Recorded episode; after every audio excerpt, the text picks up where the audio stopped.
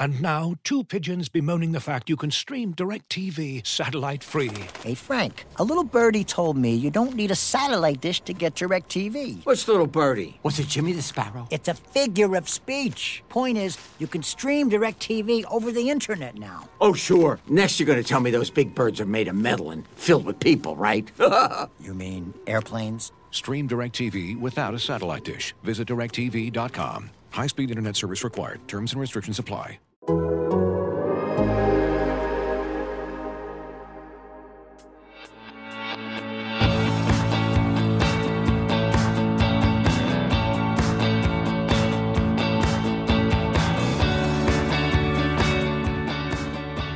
back to Full Time with Meg Linehan. I'm Meg. I am back from vacation, and you are listening to a show all about women's soccer on the Athletic Podcast Network.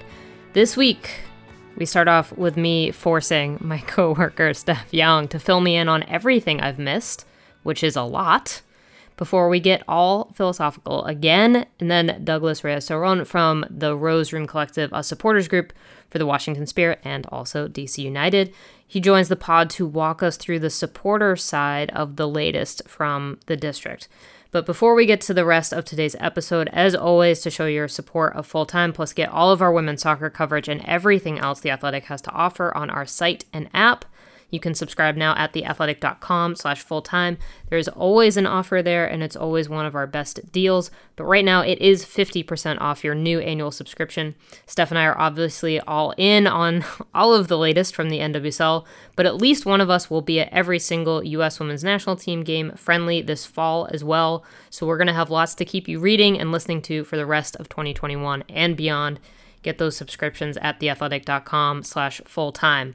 Now, since I am about to force Steph to fill me in on everything I have missed while in Alaska, let's just dig right in. Hi, Steph.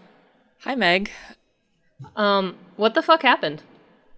I went on vacation. Go back. For like for for eight, nine days. What happened, Steph? Go I need you. Go back I to need Alaska you to fill me in. and stay there. um Just Yeah. Go live with the sled dogs and the trail guide that you met. Learn how to make fire from rubbing sticks together. Just go live in the forest. I from forgot that we so so my wife and I went to Alaska. We were visiting some friends. Um, we went on a little boat tour. We went to a place called Talkeetna. We went dog mushing because technically it was not really a sled since it was you know 55 degrees and kind of rainy. Um, but also we went on this boat tour in Talkeetna and we had a naturalist who got to carry around a shotgun in case there were bears on our little nature walk. And we were we were live we were live blogging this experience to Steph in our little group chat. So it was a it was a good vacation, have to say. Although the part where we went camping and it was 35 degrees out at night was a decision on my part. Um, but yeah, I feel like everything happened in this league ever. I have to like go back through my Twitter. It's like my little note log of all the things that happened so much while you were gone. What what was Yeah. the first day of your vacation? Do you remember? Well, that was so. I was working on uh, Freya to Angel City FC, and it broke while I was on the plane. I had been writing that under embargo, and I had to buy airplane Wi-Fi in order to finish the story and write it and file it from 36,000 feet on my way to Anchorage. Um, so that's kind of the last major thing. Obviously, the Christen Press news, I think, was next. And then uh, the PSRA, the Professional Referees Organization, is trying to unionize their Pro 2, which is the ladder right below Pro 1, and they were not voluntarily recognized by Pro. So I think we're going to see some more news on that coming out soon. Um, uh, Afghanistan women's national team players got evacuated. Some of them through like the tireless efforts of Khalida Popal. You should read that. I think I believe it's in the Guardians by Suzy Wrack. The piece is absolutely incredible. I literally wept while I was reading it Yeah. because Khalida talks about how she couldn't sleep, she couldn't eat, obviously, and at one point her body was like, "You're not going to do this anymore," and forced her to collapse, and she just woke up like being given oxygen by paramedics, and yeah, a lot of stuff Yeah. pales after you're like, Yeah, oh, yeah. I mean, that is okay, soccer is just a game, yeah. yeah." I, I definitely think that that between that and also so I, I got back to New York City yesterday and obviously I mean I'm skipping ahead in this chronology in terms of like what happens, but you know, I get back I took a very long I do not sleep on red eyes, so I had a very long nap in the morning and I, that was part of the reason why I took the day off was to kind of unpack, which I did not actually end up doing. And uh, obviously the Christy Holly news broke on Tuesday night, but then I also just stayed awake until 1 a.m. Eastern watching SB8 happen in Texas and waiting to see if the Supreme Court would intervene, which again, I think provided some context for everything else that was happening because that felt just very bad.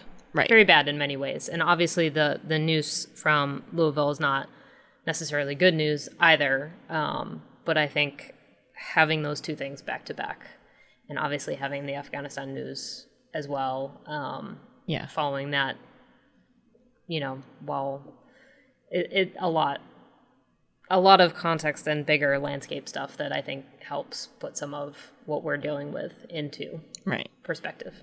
Tom Torres got hired by uh, a USLW league team as our coach, and then subsequently let go um, after a lot of people, including us, and you know, especially in the reporting that you and Pablo did, pointed out he left the Spirit under subpar circumstances after sources told you that he had, you know, been inappropriate at a post challenge cup party. Um, you know, Abby Dahlkemper went to the Houston Dash. It was announced as a trade, but Paul Riley and James Clarkson kept calling it a loan. And then Clarkson, you know, I asked him specifically where her where her rights going to end up at the end of the season. He's like, oh, they go back to the Courage. And it's like, is that a loan? That's not allowed under the rules. But there must have, there might have been some kind of transaction they did that technically makes it not a loan. Yeah, so that was one where I kind of just poke my head in and be like, I got texts about this while on vacation, and I kept trying to send people to you. Like, there were other things, obviously, where you did eventually get phone calls. Yep. Because I was like, hi, you need to talk to Steph right now. Um, but that was one where going in, I think everybody knew that the dash move was only going to be through the end of the season, and there is essentially a second part to this. Mm-hmm. However, how they are getting it through as some sort of trade that isn't a trade, like what I'm assuming is that it is a trade with another trade agreed to be happening, but the rights do go back to it. Again, the joys of the NWSL and how some of these rules and regulations work slash don't work slash everything's made up and the points don't matter. Right. If I were to go skirt the rules, which I don't because I'm a rule follower, my wife notes this about me and that I love following rules because they make me feel nice, is that I would trade the rights technically to the Dash contingent on them trading the rights back. Yeah. So technically, it's not It's a, a loan because the It's rights have changed hands. Yes. Um, yes. There is absolutely more to this, and I.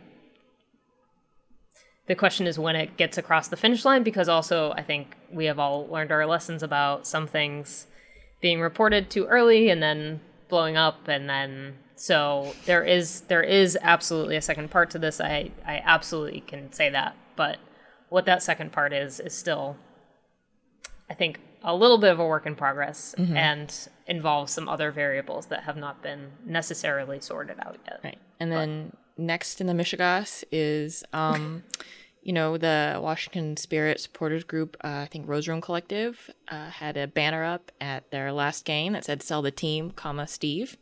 I just wanted to appreciate that the little comma in there. And you know, Molly Hensley Clancy, who's great reporting at the Post, was part of. You know, it was the initial reporting around all this. Was actually at the game and went over because she saw like, oh, what's going on over there, and was there in time to see that they were being told, um, like via proxy, like the ownership or staff or whatever was like, take that banner down, even though it doesn't appear to violate any kind of support or code of conduct. Um, and then it Streisand affected into a whole thing. Yes. And actually, fun fact if you keep listening to this podcast, Douglas from Rose Room Collective gets to walk us through it. So there, that, yeah, the Streisand effect of that moment really was just, I, I- at some point you almost have to laugh. Right. Because it's just like you could have let that banner stay up and it would have been a small blip, and now instead you have created an entire news cycle about a banner Right. with very good grammar. And then Molly promptly followed that up with more great reporting about the power struggle going on between Y. Michele Kang and Steve Baldwin, which is, you know, that's that's also very fun, I guess, to think about. And then Gotham hired a new head coach and assistant coach, Scott Parkinson from the Red Stars, jumping over. Bev Goebel Yanez is joining, which I think is a great pick um, for Gotham. And we talked about Dahlkemper to the dash, and then Racing Louisville fired Christy Holly like to 10 p.m. last night, or they announced it. And there's been other little things like Iceland's uh, NPR reports Iceland's entire federation resigned after accusations they basically covered up sexual assault allegations against a player on the men's national team and other stuff. Kim Little retired. Yeah, from international play. She's she's 31, right? I guess she's like, I'm done. I'm not even bothered to try Scottish accent, but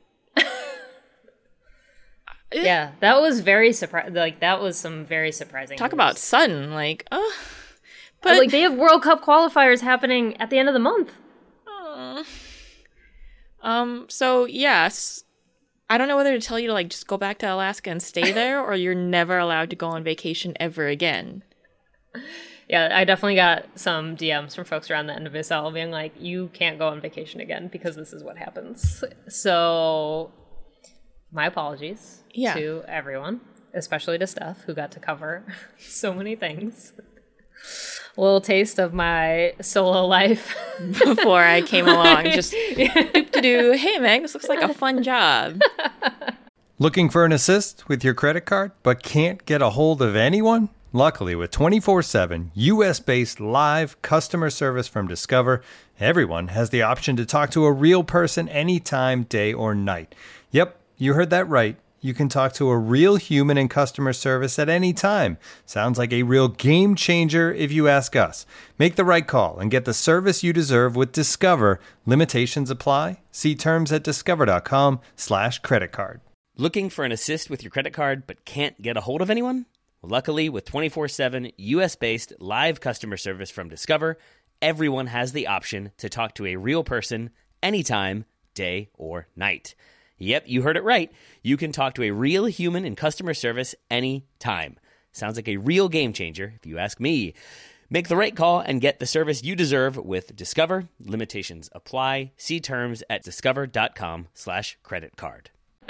Suddenly, your phone's blowing up. Yeah, I, I think. So one of the things I wanted to talk with you since I've what was fun is officially like clicking back in this morning and going through my athletic email had 720 unread emails, right? So going through all of that, but also, you know, obviously the Christy Holly news last night immediately turned into I guess I have to start reaching out to people again, right? Who I were, was kind of like, please don't talk to me right now. I'm I'm in Alaska. Also, sometimes I cannot talk to you because I don't have phone service at all. Um, but one of the the big kind of conversations that I think we've been having on this show around the league for a while is just kind of I've seen so much conversation around like what is happening with the NWSL right now, right? Like which valid question. Yes. And you know, I, I talked about this with with Doug a little bit too, but the one of the like one of the helpful things about taking a step back for a little while is it kind of allows you to let your brain get a little bit of a, a fresh perspective. Like obviously we live this so much day to day, hour to hour, 10 p.m. at night, where we're both trying to like fight off jet lag. Um, is just Meghann Burke from the the Players Association in the Washington Spirit reporting that we did basically called this moment a reckoning. And the Washington Spirit have obviously had so much attention, but there's so much other stuff happening, right? There like there's a lot of fires happening mm-hmm. all at the same time. And it feels like the league office has exactly one small pot lid and the entire oven stovetop is on fire and they're just trying to like mm-hmm. go pot by pot and try to get the flames down.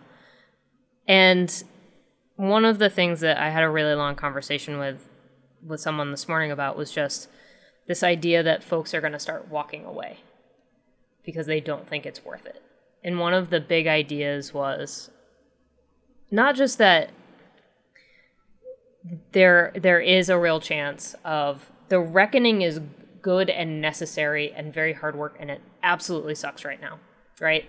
Like all of that is very valid. And also that people are being asked to do all of this work that they, it shouldn't be on them right? But players shouldn't have to fight for their own safety. It should be guaranteed all of this sort of stuff right but ultimately the work that is happening right now should in theory produce a better league where the tension is happening, though, is the league pretending like nothing is going wrong. right? And and this idea that like yes, and and I super understand there are some good things happening right now, but you look at kind of the state of the league and how there are a lot of fires right at the moment. And sure there, you know, the Reign got to play that was another thing that happened while I was on vacation that glossed over, right? Mm-hmm. The Reign got to play at Lumen Field, like this big moment that the Reign have deserved since day one of the league.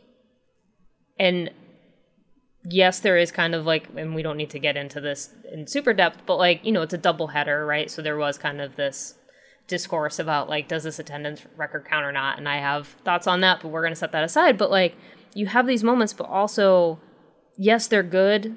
Yes, they're overdue. Yes, we can talk about them at the same time that we're talking about all of these other critical things and and this pretense that nothing is going wrong or like look at these good things, right? Don't worry about these bad things. We've got these we've got these procedures in place. Like that's where I think the frustration is because there's this inherent assumption that I don't know if it's fans don't care, fans won't dig, fans won't have opinions on like I don't know what it is, but that to me feels like such a central conflict right now where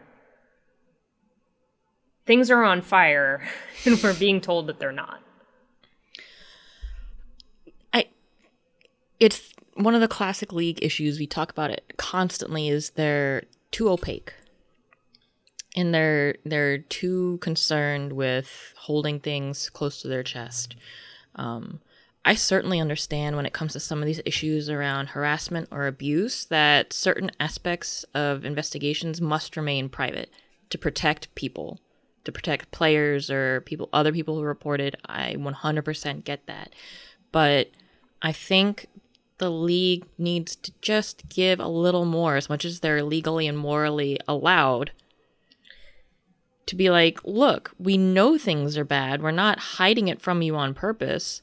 Um, these are the investigations that our third party independent whoever has done like maybe once they're concluded like if it's ongoing i, I also understand they don't want to comment on that but once once it's concluded i really think it's in their best interest to do some kind of summary of the findings a little bit more than what they did honestly remember with sarah gorden with the incident Well, think about BBVA. Utah. Yeah. Think about Utah too. Like, yeah, so much of this has really just kind of been an investigation has happened. It's concluded. Here's a one sentence description. And I think to your point, obviously there are legal elements. One of the the things that I wanted to flag this morning, uh, Wednesday, was the fact that we in Racing Louisville's statement about Christy Holly, they said he was fired for cause, hmm. which is again we have legal implica- contract implications the fact that there is the potential of for cause also implies that he's not going to get severance or unemployment right? Like there's a hmm. whole there's a, a lot Right. The implication of for cause is he did some no no outline outline in his contract, and therefore he has, you know, ev- every other stipulation is void now. yes exactly. So like there is a legal implication but that also means like a they are very confident that something happened right? Because that's that's been such the the struggle right? And like that's why this is actually a step for transparency. As much as it doesn't necessarily feel like a step for transparency the fact that we are getting fired for cause Compare that to the Richie Burke announcement, compare that to the Tom Torres announcement a year ago, right? Mm-hmm. But also compare, like, there are other instances across the league where things have happened, we don't have a lot of information, but to actually get the words for cause, I think actually is a significant step in terms of that transparency. And I know that that might frustrate people again because we're not getting this kind of open door, but ultimately that probably is legally where Racing Louisville's limits are. Mm-hmm. But the fact that they said for cause is already such a huge step away from mutually parted ways. We wish him luck on the, you know, like Right. that was not the statement. No, I, I that's exactly where my brain went as well, which is like it doesn't allow someone to just quietly leave and be like, "Oh, everything was fine. We just weren't getting along, or the vision on the field wasn't right." It's like for cause. That's public record now too. It's not going to mm-hmm. require some background investigation or digging or anything. It's like one Google search, and you should know, mm-hmm. right? So that's part of the stuff when in talking with players and stuff you know, a lot of them, or the ones that we've spoken to, or I've spoken to at least, have been like, if these people don't suffer professional consequences, even if we speak up and they can just move on to a new job or stay where they are or transition into the front office, why would anyone want to say a thing, even if they mm-hmm. could do it completely anonymously? And so I think seeing something like this, where it's becoming more obvious that, you know, the person did something wrong and therefore has to suffer a professional consequence. I'm not saying specific to Holly. I'm just saying in general, you know, mm-hmm. a statement that says like for cause or something like that. Maybe that's going to be good for this whole this overall reckoning that we're seeing. And I, you know, I think we also have mentioned before, it's not a coincidence. Now they have a real anti-harassment policy. Mm-hmm. And then just the dominoes start falling. and, and and part of that too is it's just it's really one of the things too is that the anti-harassment policy obviously comes in at the start of this year but the hiring process right? Like that was my first question to lisa baird on her most recent media availability is like what is the vetting process? Because also we are seeing head coaches come in and getting warnings about them or having them get rehired and then watching their their departure Right. months or years like there were warning signs for a lot of these coaches. People were warned mm-hmm. directly. They get hired. Like who's making these decisions? How are these decisions get, getting made? And what is different now than a year ago? Right. I think that we are what you're talking about speaks to like the systemic nature of the issue. And we touched on mm-hmm. it in the reporting around Richie Burke where it's like there's this little like friendship group that keeps everybody employed. And if you need to move on you just talk to a buddy or you yank on a little network thread. And it's and then we expand out to the league and we see it's a problem everywhere where bad actors or people who have, you know, red flags in their past get hired anyway because that's what the system allows them to do.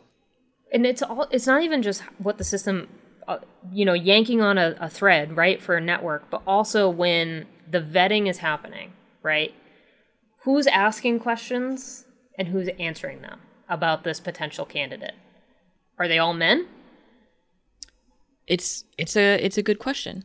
Like if and, and we don't have the like No. I, I don't want to pretend like i have the answer to that because i don't but who's being asked question like what you know the league lisa baird has said okay there's this whole vetting process in place now and i'm assuming background checks and all that kind of stuff. Great. But what we just don't have a lot of information on how the hiring processes work. And obviously head coaches are getting a lot of attention right now but that is not the only role that obviously comes directly into contact with players either, no, right? No. The Tom Torres thing took over a year to report. the thing about head coaches, they've probably worked their way up through a system, including youth soccer. And so, Yes. all through the system, they've probably been in a position to enact, you know, the bad things that they did that were publicly reported on on other teams as well. You know, can't say for certain, but what what are the odds that you you get to the pinnacle of your profession and then only then do you start acting like a jackass you know Yeah. at the professional level um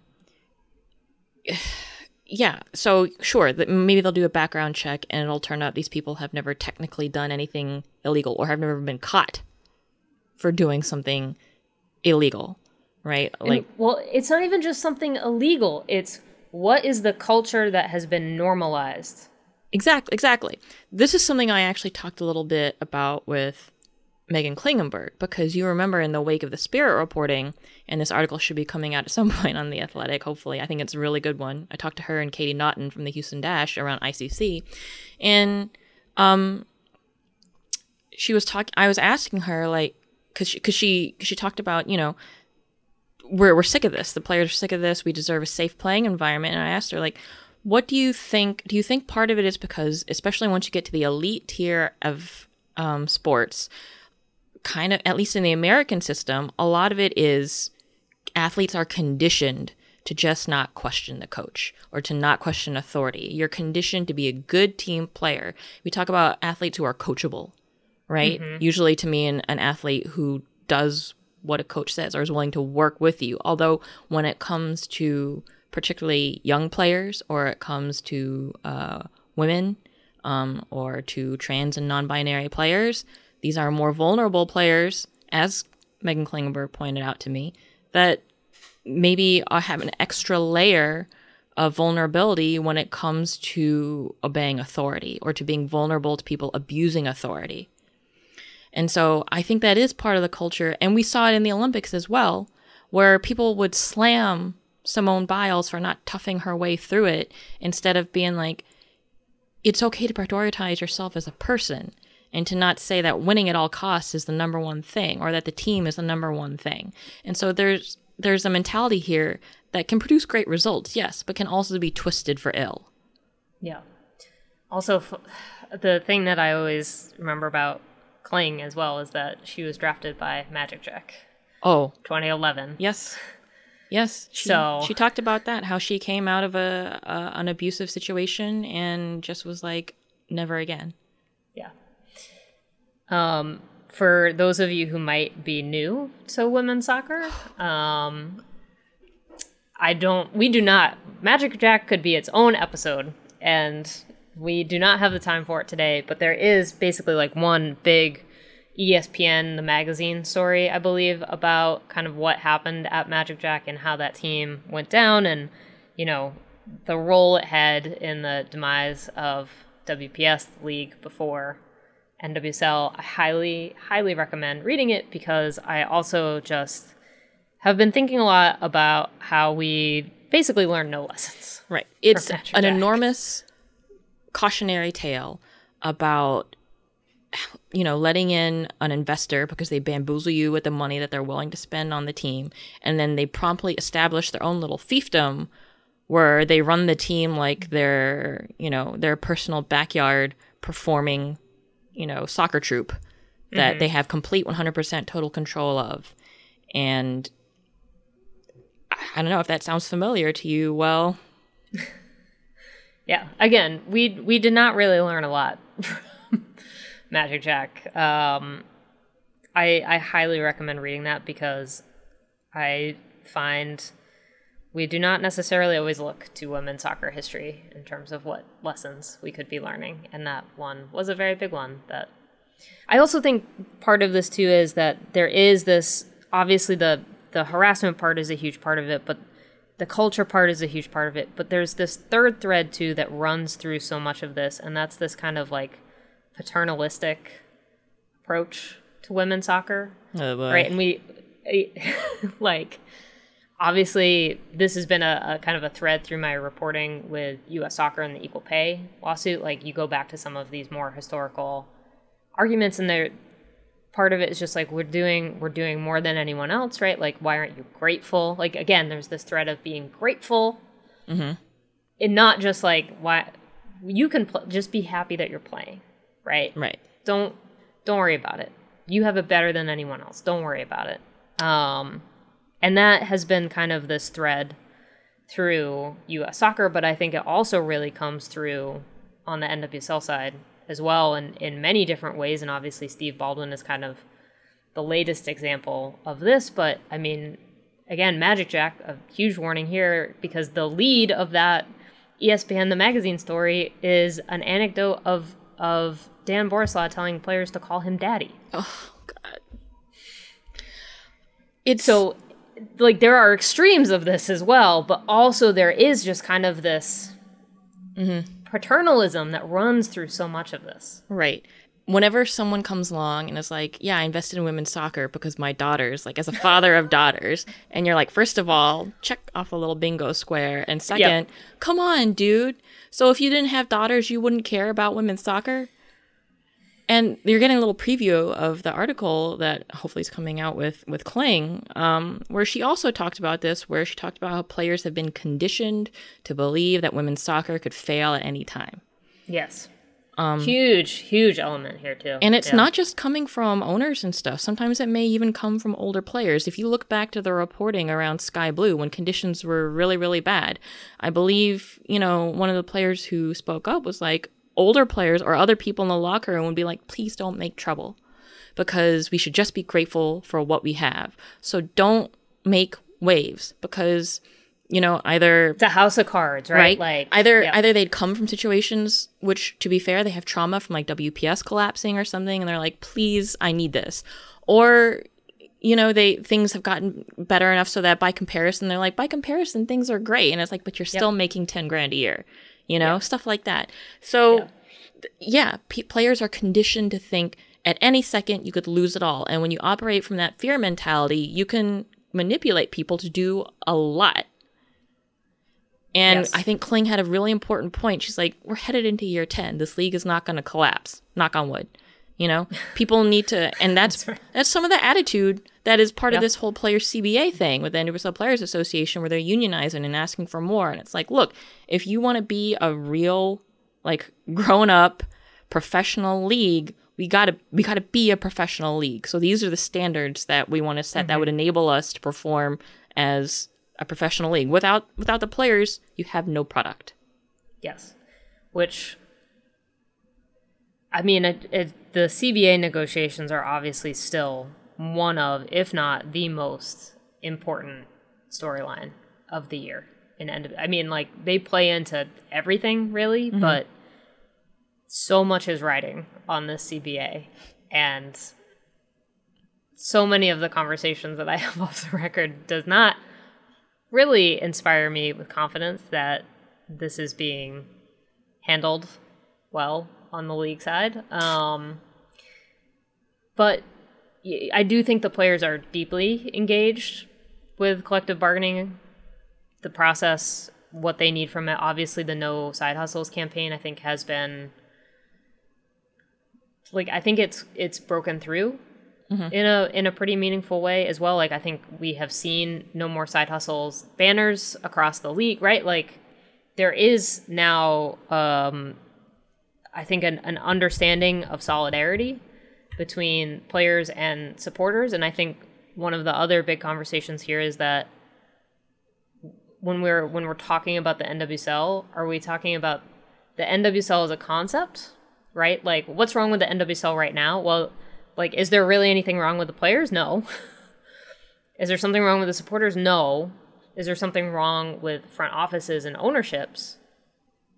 Hmm. Potentially, right? Like Yeah. so what what are we talking about when we're talking about the NWSL and like what truly makes this league? And I think that that answer, which feels fairly obvious to me, is a little more instructive of to bring it back around to this kind of earlier concept of folks maybe walking away from this league. Right. I think people are being asked to do unnecessary work at this point in time, right? I think there's a really good, and I deeply apologize because I have no idea. Like it was one of the things I saw, and it it stuck itself into my brain, and I have no idea where it is. And I looked for it, could not find it. But this concept that like good journalism is a replacement for an HR office. Yeah. Now that you've mentioned it, I'm like, yeah, I saw that too. And now, where is the? Oh God. Okay. yeah, But that that sort of like people are being asked to do work that they should not be doing, right? Yeah. Like we should like these processes should work. Players should be safe. It should not take sunshine coming in from all of these external sources, right? But it's happening. Again, it does feel like a real reckoning. And on the flip side, I think there are a couple of options, right? And yes, to be fair, one of them involves the NWSL in in significant danger. Mm-hmm. But I think there's also far more likely a future where 10 years down the line we look back on this time as kind of the dark time of NWSL Yeah. and that there is a potential for the league to come out as a concept and as a as a entity that goes beyond a front office, a commissioner, owners, right? Like this actual concept to come out stronger. But it takes unfortunately a lot of work that shouldn't shouldn't be put on a lot of shoulders. Yeah. If teams in the league are willing to be a little scared, a little vulnerable through this process, and if players and coaches and owners see like there are real consequences for shitty behavior, and the league is like brave enough to be like, yeah, we'll enforce it and we'll be willing to get rid of however many coaches or owners, right?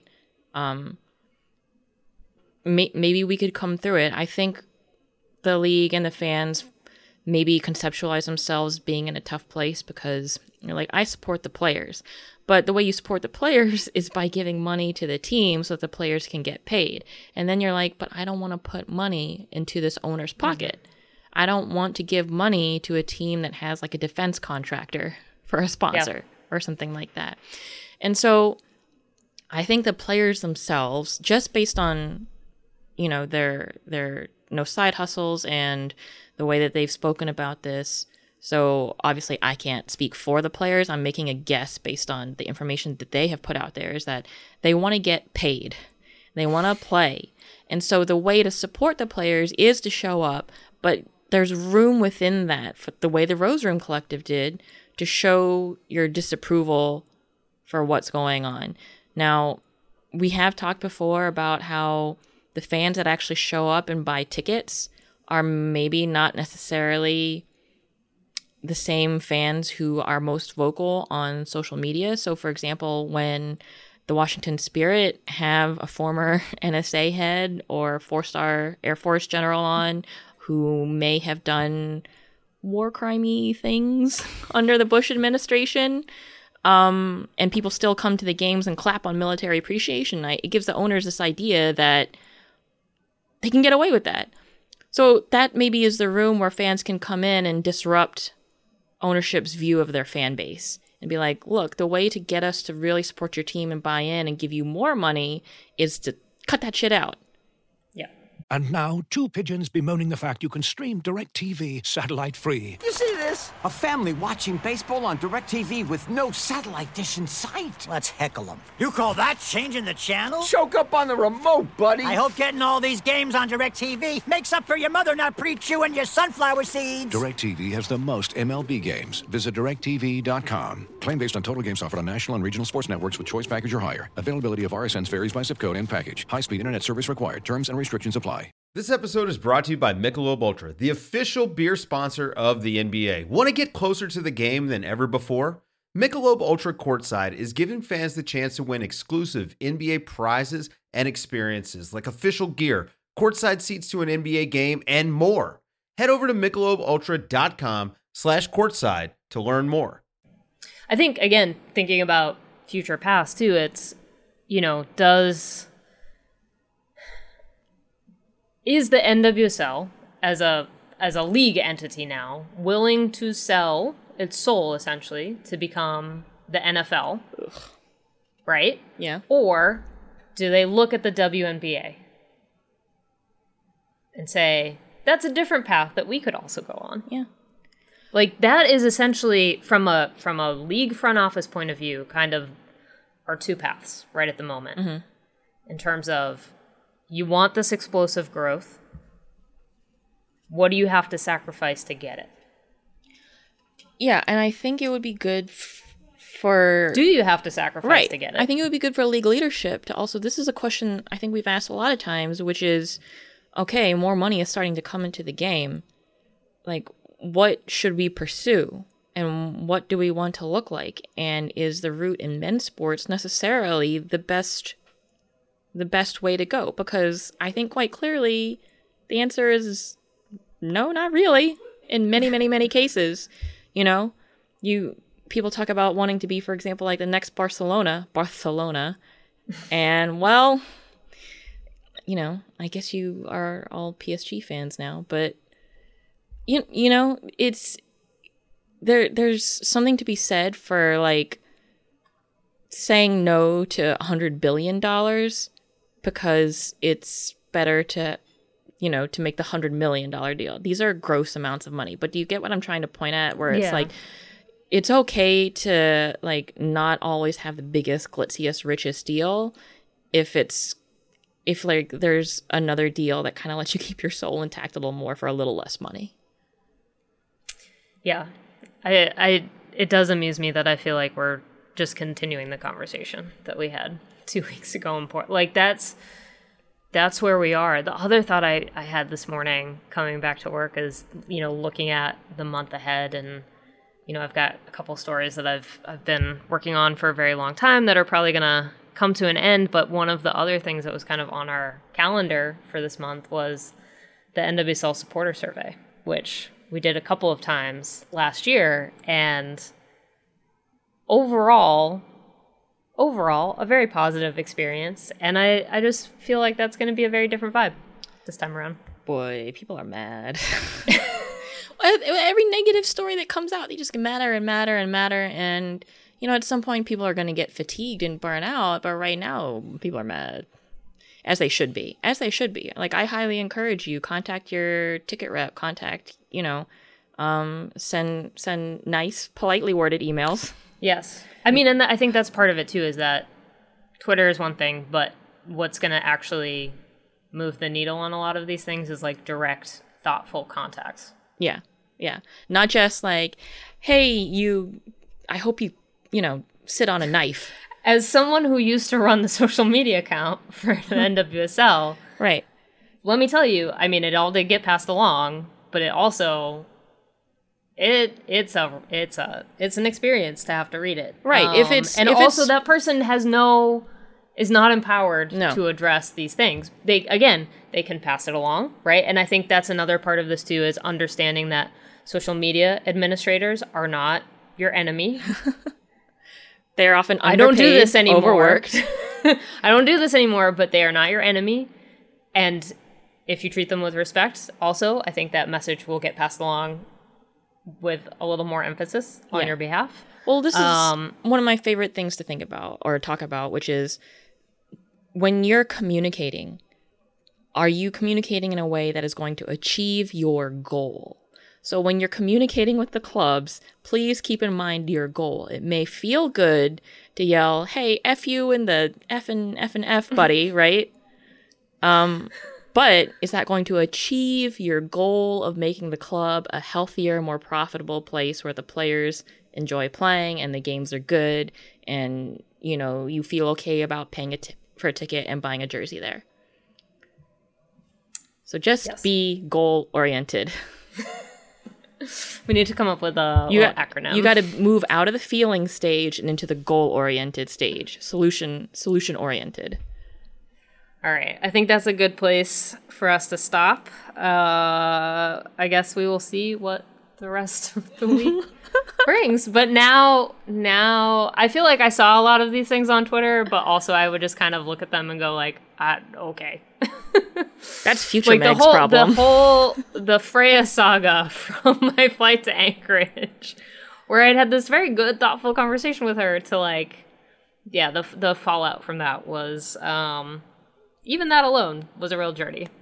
That was hilarious though because they reached out to both of us to discuss like the uh, embargoed um, release on the coach, and we were like, we are both literally getting on planes at this moment at separate locations. Yes. So great timing. yeah, we're, we're really good at that. Um, all right. So I guess until until next time. Until next time, stay goal oriented. Thank you to Steph, as always. Remember, goal oriented. But next up, we've got Douglas Reyes Saron from the Rose Room Collective to fill us in on that banner and everything else happening in Washington, D.C. Here we go.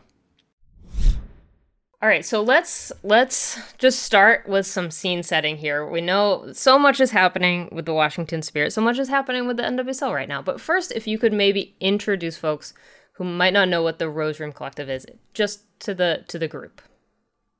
Sure. Um, earlier this year, a group of fans and I that support both the Washington Spirit and DC United, all non-white supporters thought, "Hey, why not form this coalition of voices together?"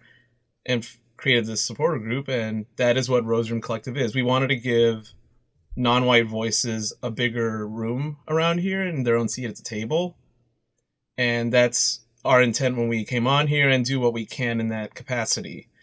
All of our founders, myself, Riss Willett, Aaron Bland, and Sarah Colossi, decided this needed to happen in a sea of mostly white people leading these crews and making up the majority of these supporters. So with that with that set, obviously there there has been a lot of news coming out of Washington. We don't need to retread a lot of it for for folks who might have missed it. Obviously, a lot happened even while I was on vacation, but we're let's just kind of focus in on what happens on the most recent game. So just very quick scene setting. Steve Baldwin has come under pressure. You know, Lisa Baird has gone to this Houston Dash game with another major, you know, another owner of the team. They are seen sitting in the stands. There's clearly this kind of like behind the scenes ownership battle that is happening. And then Rose Room Collective shows up to the game with a banner. So if you could maybe walk us through just what your hope and intent was um, to to kind of show what you were thinking.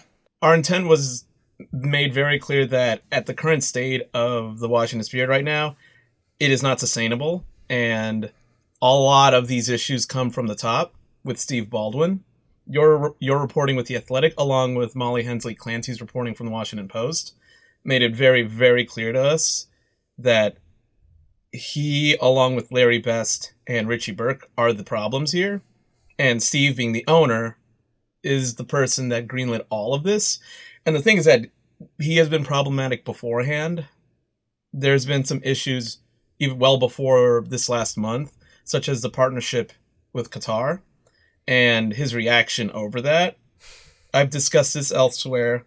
He had an infamous Zoom where he chimed in, called in from Qatar, and did not have the greatest reaction at Spirit Squadron's announcement saying, hey, this is not cool, and it's problematic, here's why. He did not react to that well, and he's keeping up with that that same that's sorry i'm losing the words. He's doing the same thing over again doing all of the wrong options right now. Right. Okay so you you come to the game there's a banner. What does the banner say? Sell the team steve.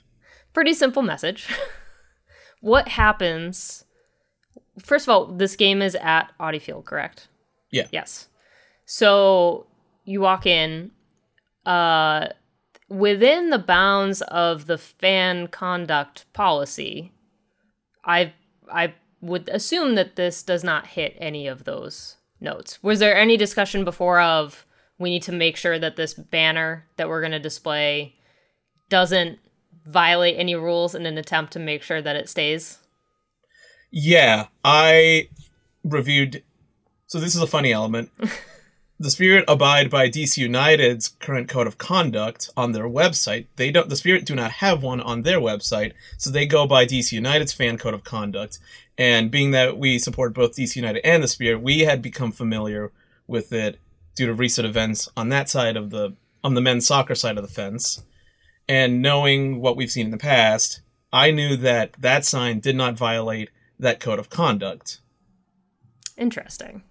Did I, I it is always very interesting to me when NWSL teams are obviously sharing venues with MLS teams. I see it a lot with Gotham FC in terms of them following stadium policies that New York Red Bulls have put into place, which is always kind of interesting. Of you're in someone else's building, right? You're not necessarily in control of it. You might also be using their staff as well. So that's another element of it, which I think always adds kind of this extra layer of you're never really quite sure of who you're dealing with at any given moment.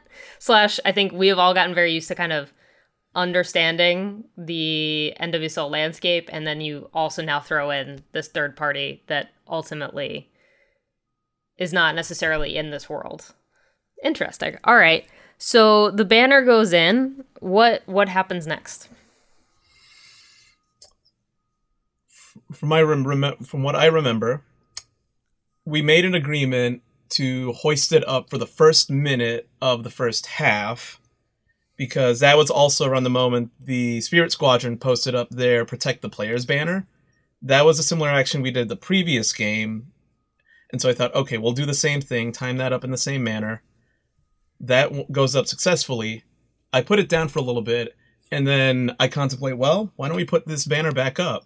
And our our friend Angus, who is cited in the Defector article, we discussed it and we realized, oh, we can mount it with the uh support with them sorry what's the term i'm forgetting Like the, The PVC pole- pipes? yeah the pvc Yeah. pipes we could put those in the in between the iron of the supporter section the safe standing iron and we we mounted it up at some point and pop it on there so it's there stationary the whole time and that i think it happens around the 25th minute. I actually was checking the paramount plus broadcast the other day and it's roughly around the 25th minute. We mount it and it goes undisturbed until basically right when the half it, it just right before the half ends.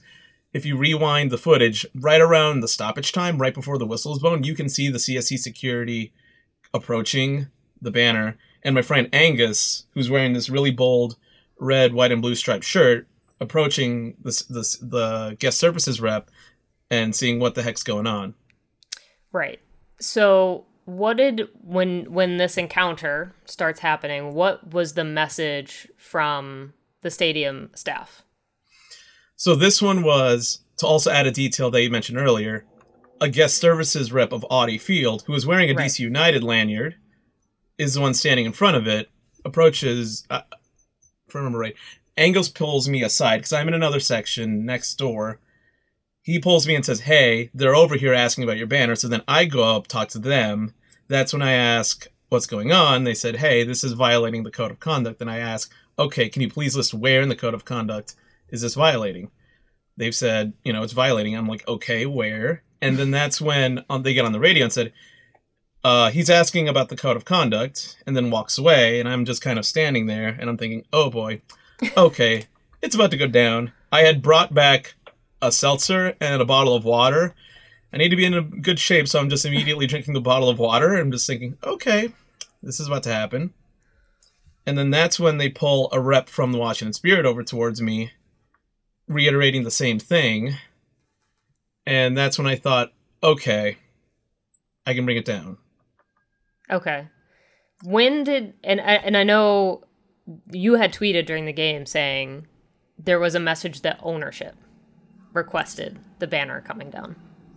Yeah, as I understood, everything was going on and I didn't hear it.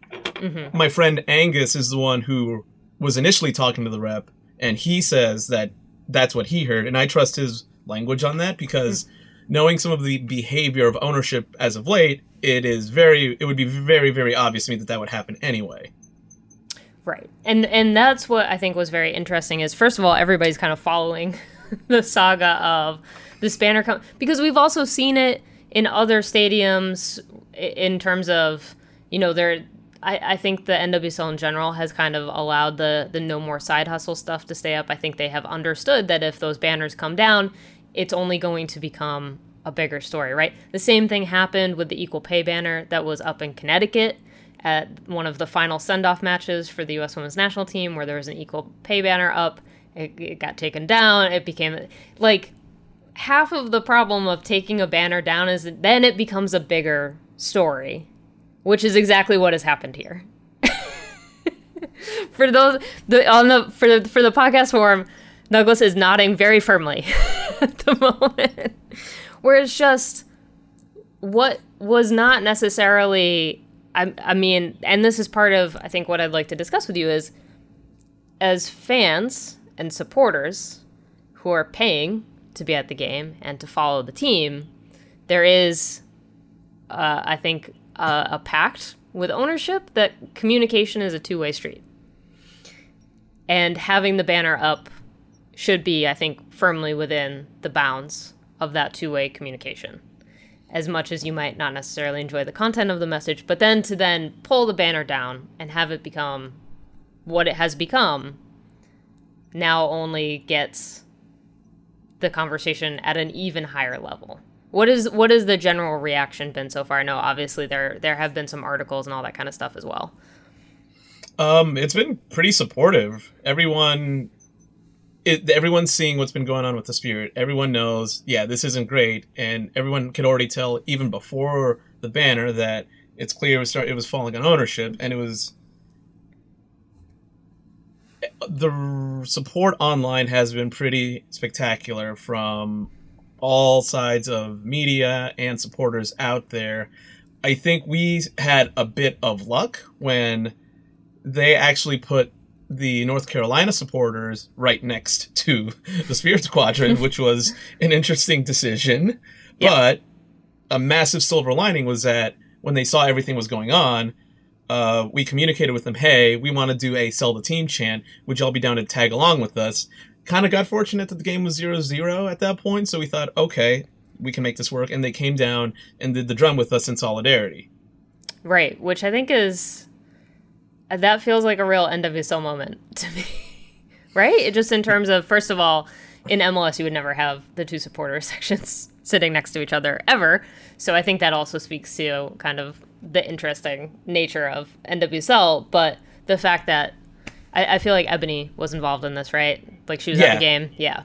She was the person I talked to. Um, it was communicating with Angie from Spirit Squadron and mm-hmm. then Ebony. I proposed that idea and she was like, Yeah, that seems cool. and then they got to talking and then just in a flash mobilized, moved all the drums down there and got it done. There was a really funny moment where one of the teams almost scored and I'm almost like, for the first time in my life, I'm like, please don't score. For the love of everything, please don't score just yet. I want to keep this moment going, and right. it thankfully did not happen.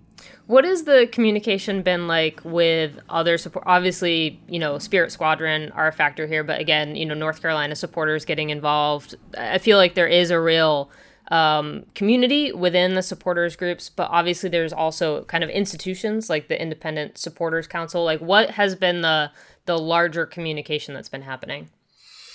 Yeah. I know I've been talking with the head of ISC about what's been going mm-hmm. on, and I've been chit chatting with various different uh, representatives from other supporter groups, talking to folks at Kansas City, Chicago, um, North Carolina. I'm blanking on who else, and, and Portland as well. Just everyone saw blatantly what happened and wants to chip in however they can, and there are still wheels in motion as we speak. Okay, so wheels in motion. Do you? I, I don't want to have you do spoilers for something that might be in the works, but obviously, again, um, I think in one of the Washington Spirit articles that we did at the Athletic, you know, Meghann Burke, who is the executive director of the NWSL Players Association, basically said this is kind of a reckoning right now, and Washington Spirit have become a very interesting sort of face of of what's happening at the moment even as other things are also happening. Obviously there was news in Louisville but you know th- there's there's a lot happening. We'll just leave it at that. But in terms of you know where Rose Room Collective is right at the moment where the the general supporters of the Washington Spirit are at the moment it really feels like from a team perspective a lot is still very much happening. Obviously, no sale of the team has happened. So kind of where where is everyone at in Washington right now? I think we are all just having moments of both feeling empowered but feeling tired because through the course of the Spirit's history, it has been a lot. This isn't the first controversy this team has had to go through. You can go all the way back to when Bill Lynch was the primary owner and his all of his actions when Megan Rapinoe kneeled, going through all that. and then the transition of Baldwin, the Challenge Cup, everything that we've seen from that to here. It's both a we dearly want a successful professional women's soccer team in in DC, but every time there's always something to go along with it that feels like something internally keeps sabotaging it and it is just exhausting. Yeah, I, so I, I guess part of this too is also in terms of that support, in terms of these other communications, you know, I I've had a, a number of conversations even today, just being back in terms of A, catching up, but kind of B, I guess the overall landscape, right? And one of the big themes has been, you know, I think that there's kind of this external, like, what is happening with the NWSL right now, right? Like, and and also there is so much tension at this point that fans are exhausted, the supporters are exhausted, that it kind of feels insurmountable, but also that there is this sense of all of this work is necessary right now. Because as it, I, think you said earlier, right? Like this is not sustainable. This is not, this is not a good situation at the moment. And there has to be work done in order to have a better result on the other side. But in the meantime, I think that the kind of the bigger conversation to have here is who's doing that work. Um, I just know us supporters will do what we can, but it can't just be us alone. There's got to be other external forces to help push this issue along upward and find the answer. It is clear to me that like what we've said, it's unsustainable. And it's not even just players who are very much being affected by what's been going on. It's also the team staff across these organizations. They're also seeing what's going on and just contemplating do I even stick around with this? Eh, people have asked me, why did I cave uh, when the rep from the Spirit came up to me? And it was because of the fact that I know for a fact that they are also under duress in a way that they're having to carry the burden of what's been happening by the actions of these these three old white dudes, but they're having to ca- and they're having to catch all the heat for it every which way. For us, it was the firing of Lindsay Barenz that for us was the the Pandora's box. She was interfacing with us all the time. She was our how do I phrase this? In talking to her, we felt like she was our biggest ally in that organization. So to see her get fired the way she did after the IntelliBridge sponsorship, just it was kind of the no, it's all hands on deck now, and it, that has only made life for I know that staff even worse. So at some point, you just wonder when does it when does it break? Yeah. And I don't I don't know how much longer this can last. And I don't think also, and I don't think the Spirit are alone in this.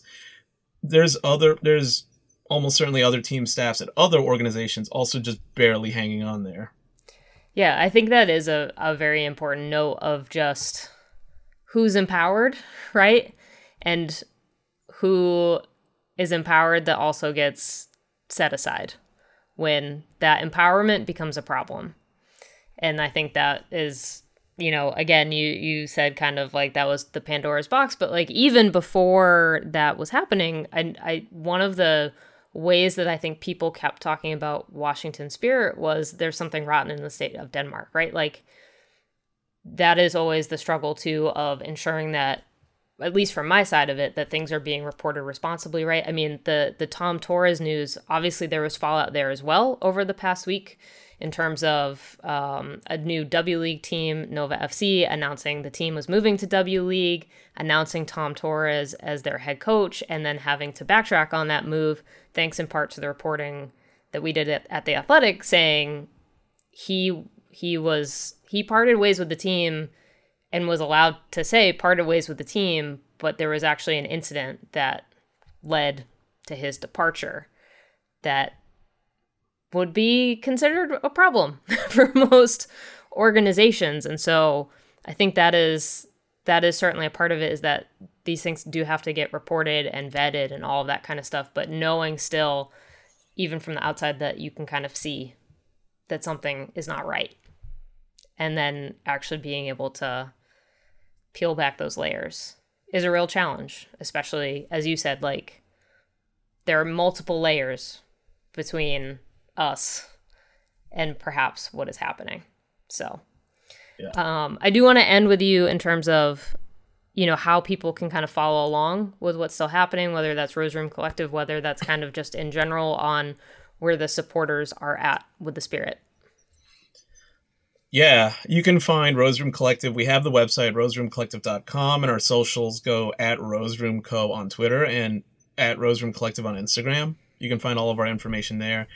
We're still going to be figuring out our future plans as we go along. There are some short term plans in the works, but it's still very up in the air, especially as the stuff with the spirit literally is day to day to day. Mm-hmm. Every day there's always something happening, and we're just trying to keep up. And we figure we'll we'll keep trying to do our best and just make it clear. Sell the team, Steve. All right. Well, thank you for your time. Obviously, we will be following the story and then trying to to figure out what's going on. But I definitely I think it's you know the league is more than front offices and and players. It is also folks in the stands. Um, so I think it is very helpful to to get your perspective on this.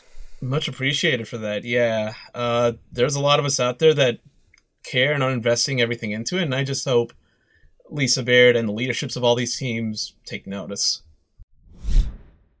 Thank you again to Steph as always and to Douglas. I've got more in the show notes on how to follow the Rose Room Collective plus that latest round of reporting from the Washington Post if you missed it. Now, one more thing, as always, just to cycle back to Portland and the women's ICC for a moment. I just want to say thank you to everyone who said hello while I was there. I mean, so many folks said that they subscribed to The Athletic, they listened to the podcast, all of that kind of good stuff. And so, first of all, I apologize for always being a little bit awkward. I, I but I do hope everyone knows how much I appreciate you and the fact that you come up to me and say these things. It was incredible. The games were incredible. I got to do some new stuff, like flash interviews at the end of the games, which was honestly very amazing and a new kind of challenge and pressure, which I really appreciated. But it was truly great to see so many familiar faces, to be back at Providence Park, and to do sit down interviews as well. what a concept! Um, I've got a couple on the way with Olivia Moultrie and Catarina Macario. So get subscribing if you haven't already so you can read them as soon as they drop. I've got some other stuff in the works as well. For all things full time, you can visit fulltimepod.com. There are links for all of the major podcast platforms in one spot, plus more information on the podcast. You can subscribe to The Athletic and support all of our women's soccer coverage right now at theathletic.com slash full time. Get that 50% off while there is still time on that offer. My name is Meg Linehan. You have been listening to Full Time with Meg Linehan. You can always find me on Twitter and Instagram at It's Meg Linehan. If you want to see some Alaska photos, Instagram is definitely the place for that one. Uh, you can find my work at The Athletic. Full Time does not exist without the work and support of senior podcast producer Michael Zimmerman. From The Athletic, I'm Meg. Thank you for listening. It's so good to be back.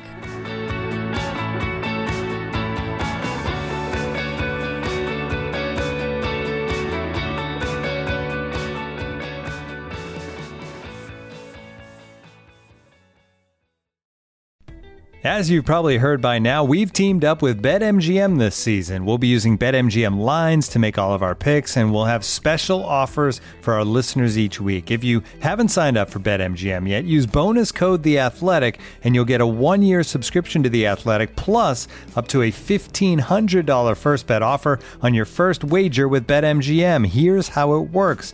Download the BetMGM app and sign up using bonus code The Athletic. Make your first deposit of at least $10. Place your first bet on any game and claim your voucher for a one year subscription to The Athletic. See BetMGM.com for terms. U.S. promotional offers not available in D.C., Mississippi, New York, Nevada, Ontario, or Puerto Rico. Gambling problem? Call 1 800 Gambler. Available in the U.S. Call 877 8 HOPE NY or text HOPE NY 467 369 in New York. Call 1 800 NEXT STEP in Arizona. 1 800 327 5050 in Massachusetts. 1 800 BETS OFF in Iowa. 1 800 270 7117 for confidential help in Michigan. 1 800 981 0023 in Puerto Rico. First bet offer for new customers only in partnership with Kansas Crossing Casino and Hotel. Don't forget, if you haven't signed up for BetMGM yet, use bonus code The Athletic, and you'll get a one-year subscription to The Athletic, plus up to a $1,500 first bet offer on your first wager.